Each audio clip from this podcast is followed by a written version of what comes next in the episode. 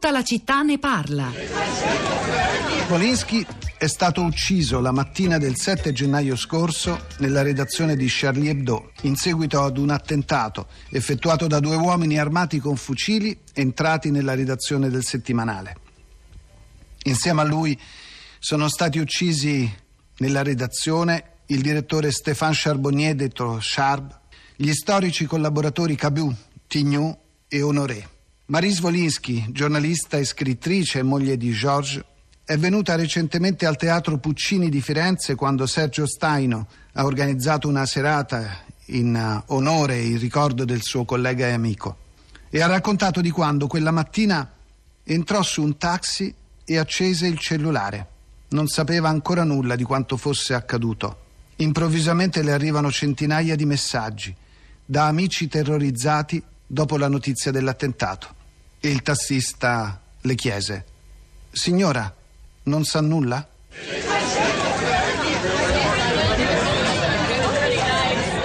Questo era un estratto della puntata di Wikiradio andata in onda il sette gennaio scorso, un anno dopo l'attacco a Charlie Hebdo, in ricordo del grande Georges Wolinski, forse la firma più famosa eh, di Charlie Hebdo, uccisa in quell'attentato. Un ricordo fatto da Luca Raffaelli, giornalista di Repubblica, grande esperto di fumetti, con la regia eh, di Manuel De Lucia. Se volete riascoltarla integralmente la ritrovate sul nostro sito, in podcast eh, o Wikiradio, strumento sempre molto molto prezioso. Rosa Polacco, immagino che così come gli sms anche i commenti sui social network siano perlomeno diversi, eterogenei, compositi. Numerosi, diversi, eterogenei, compositi, sì, sui social network da diversi giorni, dal, dal tre settembre, se non sbaglio, il giorno in cui è uscita la, la prima vignetta, se ne parla molto e se ne continua a parlare. Ti dico anche però, Pietro, che in queste ore mh, ci, ci dispiace molto, perché sui social network si sta parlando di Ermanno Rea, il grande scrittore eh, napoletano che, che, che è morto e, e che ci ha, ci ha lasciato testi importantissimi, molto amati anche dagli ascoltatori Radio tre e da noi tutti. Mistero Napoletano Napoli Ferrovia, la dismissione, un grande racconto dell'Italia e anche dell'Italia industriale. E Fahrenheit se ne eh, occuperà questo, questo pomeriggio, ricorderà Ermanno Rea, come appunto sta succedendo in queste ore, in questi minuti, anche molto su, su Twitter e su Facebook. Eh, venendo a noi, alla, alla puntata di oggi, sono moltissimi i commenti, Pietro. Io non so quanto riuscirò a leggere, però vi invito ad andare sul nostro profilo della città di Radio tre, sulla nostra bacheca di Facebook, per partecipare e leggere quello che io sarò costretta a tralasciare. Comincio però con Fabio, che scrive: fare edifici antisismici no, ma le querele, uh, come siamo bravi. eh, Vinni: al tempo non sono stato Charlie, non mi serviva per condannare l'atto terroristico, non mi piacciono le loro vignette, nemmeno la loro satira e tanta altra satira, ma trovo ridicolo che abbiano dovuto fare una seconda vignetta per spiegare la prima. Lo trovo ridicolo almeno quanto è ridicola la querela del sindaco di Amatrice. Se togliamo il pathos che ci viene spontaneo, se abbiamo abbastanza disciplina per farlo, comprendiamo il senso di quella vignetta, perché ci dà la possibilità di fare un bagno di realtà che a me suona proprio all'italiana, nel senso che siamo capaci di andare avanti a tarallucci e vino e sagre di tutti i tipi, anche di amatriciana, mentre intorno il paese crolla a pezzi nel menefreghismo generale, a partire da chi politicamente deve fare prevenzione fino all'ultimo che esegue i lavori. eh, Assunta scrive: la vignetta di Charlie Hebdo è satira dura, quel tipo di satira che non fa ridere, anzi scava nel profondo delle magagne, in questo caso della nostra nazione. Dovremmo arrabbiarci non con loro, ma con chi ha lasciato che in una zona a rischio sismico si costruissero case che sono crollate come fossero di carta. La vignetta è motivo di profonda riflessione nel suo terribile orrore. eh, Patrizia scrive: eh, il messaggio spesso è quello nella satira più estrema. A me non indigna quella vignetta, mi fa male, parecchio male, soprattutto perché leggere gli italiani mi arriva come uno schiaffo da chi si sente sempre un gradino se non due più su. Ma ci sta, ahimè ci sta, perché una scuola che crolla dopo nemmeno due anni dall'inaugurazione, un ospedale inagibile, eccetera eccetera, sono l'immagine di un paese che è così facile da rappresentare come lasagna farcita di tragedie. Io ci sono tre ascoltatori collegati, prima però voglio assolutamente leggere un sms che ci ha scritto Andy. Sto andando al cimitero ad accogliere le ceneri di Floriana, mia cugina romana prestata ad Amatrice, morta nel terremoto. Penso al fuoco che tutto sublima, penso alla mediocrità di Charlie Hebdo, penso a Flo e al suo interno sorriso sarcastico di donna intelligente. Forse la condanna peggiore sarebbe il silenzio. Questo a rimarcare come la percezione di chi è stato toccato personalmente dal terremoto, lo riconosceva anche Tito Faraci, che pur giustificava la vignetta, ha reso molto difficile la sua comprensione, la comprensione della prima e anche della seconda vignetta pubblicata dalla rivista satirica. Vignette che, ve lo ricordo, potete riguardare se non le avete ancora viste sulla città di realtà punto blog punto rai punto it, dove abbiamo messo anche una serie di articoli, l'ha fatto Florinda Fiamma durante la diretta, eh, utili perché il dibattito intorno alla libertà di espressione Eh, della satira all'indomani anche dell'attentato a Charlie Hebdo eh, ha incendiato l'Italia, la Francia, quindi ecco un articolo molto interessante, ridisegnare i confini della libertà, sulla satira di Charlie Hebdo, tratto da fumettologica punto it. Poi anche un intervento di Avvenire sulla recente, recente vicenda e sui limiti. Eh, la realtà è che i limiti ci sono e li troviamo dappertutto sulla terra, ce ne sono dunque anche per la satira, ritiene il quotidiano della C E I. Leonor, buongiorno, benvenuto. O benvenuta, no, benvenuta, sono... chiedo scusa. Sono le... come Leonora. A lei la parola.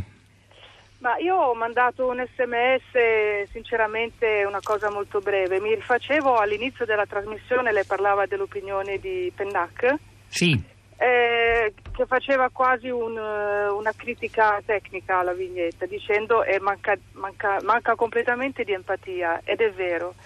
Eh, io mi ricordo qualche anno fa, eh, forse due anni fa, un anno fa, non so, una vignetta mh, in qualche modo analoga di Vauro, eh, aveva disegnato sotto al mare questi cadaveri mh, delle persone morte dai barconi, insomma cadute, naufragate, ed era una vignetta che colpiva mh, l'anima, colpiva il cuore, colpiva il pensiero, era una vignetta veramente toccante, che faceva pensare e che muoveva anche lo spirito. Mm, questa qui di Hebdo io non credo che sia altro che un'accusa, non, certamente non vuole far ridere e non vuole ridicolizzare una situazione così tragica.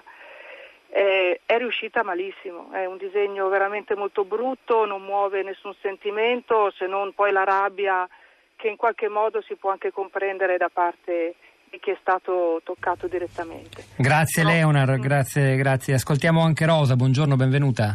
Eh, buongiorno Pietro, sono d'accordo con quello che ha detto Eleonora, ma mh, c'è una cosa da, da, da considerare, tante volte si guarda il dito invece che guardare l'oggetto indicato, la luna, e in questo caso la vignetta di Charlie secondo me era proprio un'accusa contro eh, la, la, l'atteggiamento della nostra politica di affidare le opere, le appaltature, tutte le opere edilizie a delle ditte che sono in odore di mafia, se non completamente nelle mani della mafia, e penso che invece volesse essere questa l'accusa che Charlie Hebdo faceva per quanto riguarda la, la, il terremoto italiano.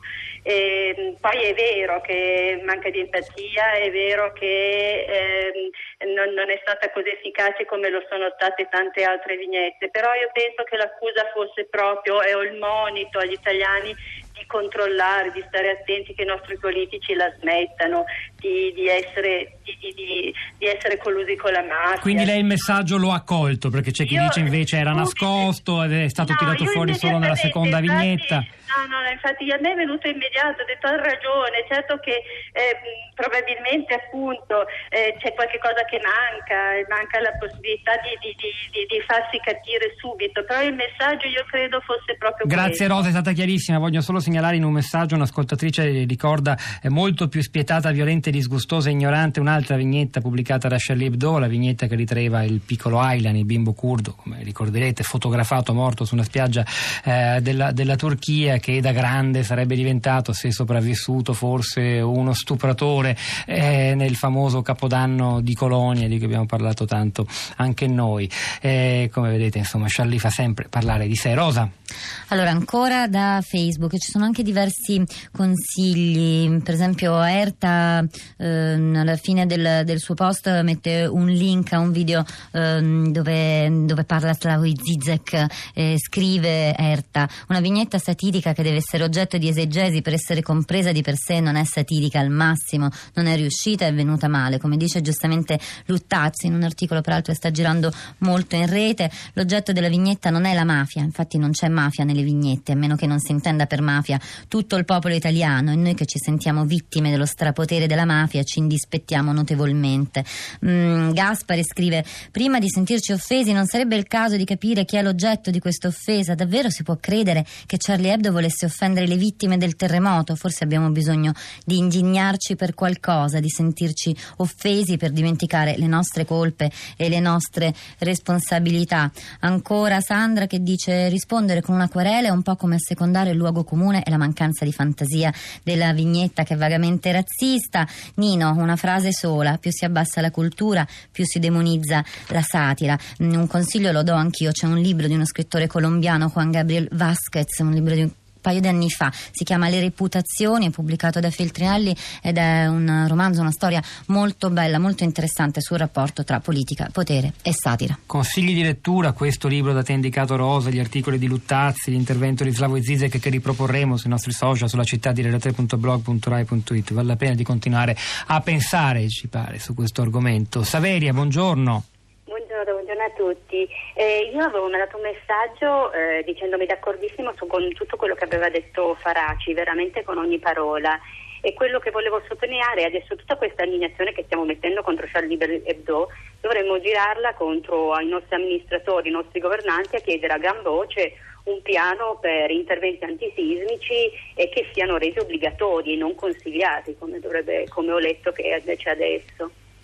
Grazie, grazie davvero. Eh, forse c'è ancora qualcosa da, da leggere. Allora, da un paio, certo, eh, tantissimi, eh. qualche tweet. Allora, quello di Francesco: le vignette di Charlie Hebdo sono da buttare perché colpiscono le vittime, i poveracci, quelli nelle tende, non i potenti o gli intoccabili. Emma invece scrive: non ha sbeffeggiato i morti del terremoto Charlie Hebdo, ha puntato il dito sulle responsabilità che li ha provocati. E ancora Francesco dice: la differenza, alcuni francesi fanno satira sulle vittime del terremoto, alcuni italiani ci fanno i soldi. Per chi non ha visto tale vignetta, chiede Sandra da Firenze, potete raffigurarla? Ci abbiamo provato, però se va sul nostro blog o sui nostri social la ritrova.